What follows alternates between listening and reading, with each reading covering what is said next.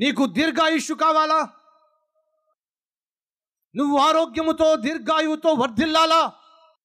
అయితే సాధ్యం ఏమిటి? నీ తల్లిని నీ తండ్రిని సన్మానించు. బిడ్డ పుట్టినప్పుడు ఏడుస్తుంది అమ్మ అని చెప్పి. చీమ కుట్టినప్పుడు ఏడుస్తుంది అమ్మ అని చెప్పి. ముందుకు పడినప్పుడు ఏడుస్తుంది అమ్మ అని చెప్పి. ఆకలి వేసినప్పుడు ఏడుస్తున్నాడు అమ్మ అని చెప్పి. దాహం వేస్తే ఏడుస్తాడు అమ్మ అని చెప్పి. చిన్నప్పుడు బిడ్డ తల్లి గర్భములో నుంచి బయట పడినప్పుడు అతడి ఏడుపే ఆమె ఏడుపే అమ్మ చచ్చేంత వరకు ఈ పదము నోట్లోంచి బయటికి పోనే పోదు. నీ వయసు ఎనభై సంవత్సరాలు కావచ్చు ముందుకు పడ్డావంటే నీకు మొట్టమొదటిగా జ్ఞాపకం వచ్చేది అత్త అంటారు ఎవరైనా అన్నారు ఎవరైనా పడిన వెంటనే అత్త! లేదా అక్క! మావయ్య! చెప్పాలి మీరు.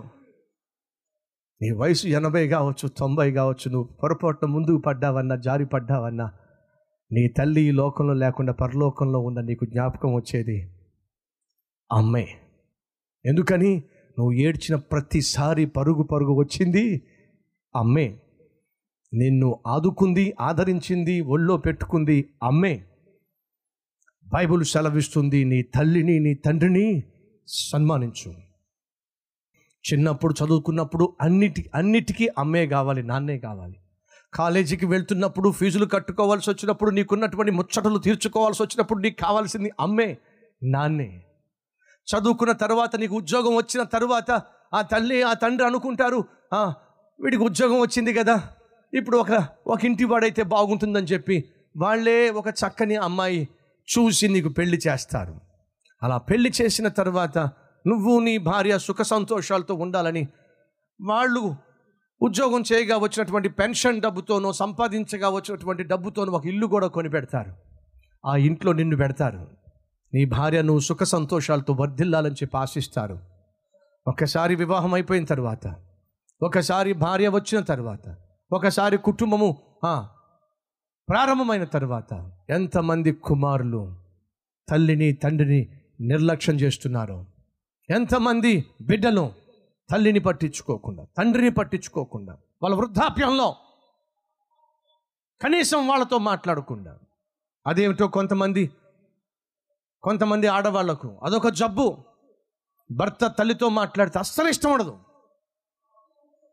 భర్త తండ్రితో మాట్లాడితే అస్సలు ఇష్టం. ఎందుకంటే అస్తమని మీ అమ్మతో మాట్లాడతారు? ఓహో పెళ్ళయింది కాబట్టి నీ పర్మిషన్ తీసుకొని మీ ఆయన వాళ్ళ అమ్మతో మాట్లాడాలా?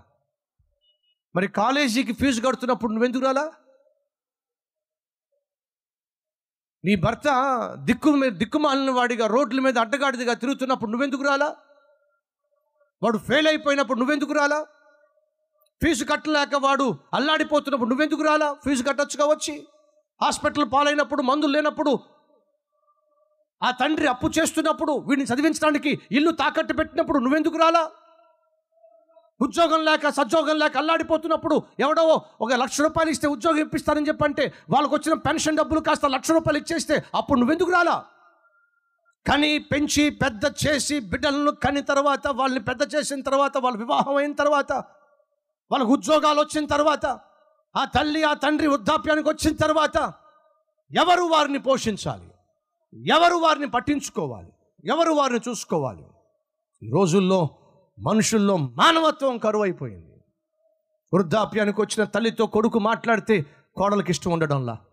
వృద్ధాప్యానికి వచ్చిన తల్లితో మాట్లాడితే భర్తకి ఇష్టం ఉంటుందా? ఏం పోతుంది నీ సొమ్ము నీ భార్య తన తల్లితో మాట్లాడుకుంటే? ఏం పోతుంది నీ సొమ్ము నీ భార్య తండ్రితో మాట్లాడుకుంటే?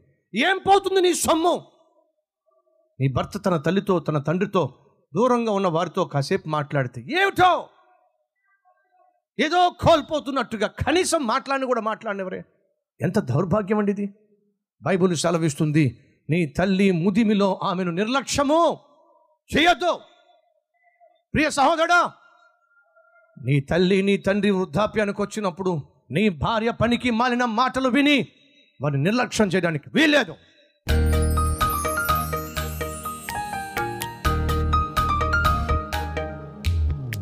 పరిశుద్ధుడు అయిన తండ్రి తల్లిని తండ్రిని సన్మానించవలసిన బాధ్యత ప్రతి స్త్రీకి ప్రతి పురుషునికి ఉంది.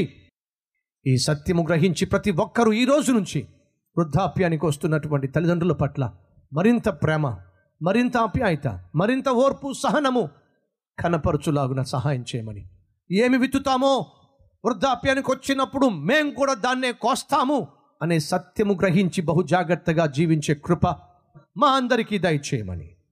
ఎంతో సూటిగా బహు స్పష్టముగా కుటుంబ వ్యవస్థ గురించి మాతో మాట్లాడినందుకు స్థుతులు చెల్లిస్తూ విత్తబడిన ఈ వాక్యాన్ని ఫలింప చేయమని యేసునామములో వేడుకుంటున్నాము తండ్రి. ఆమెన్.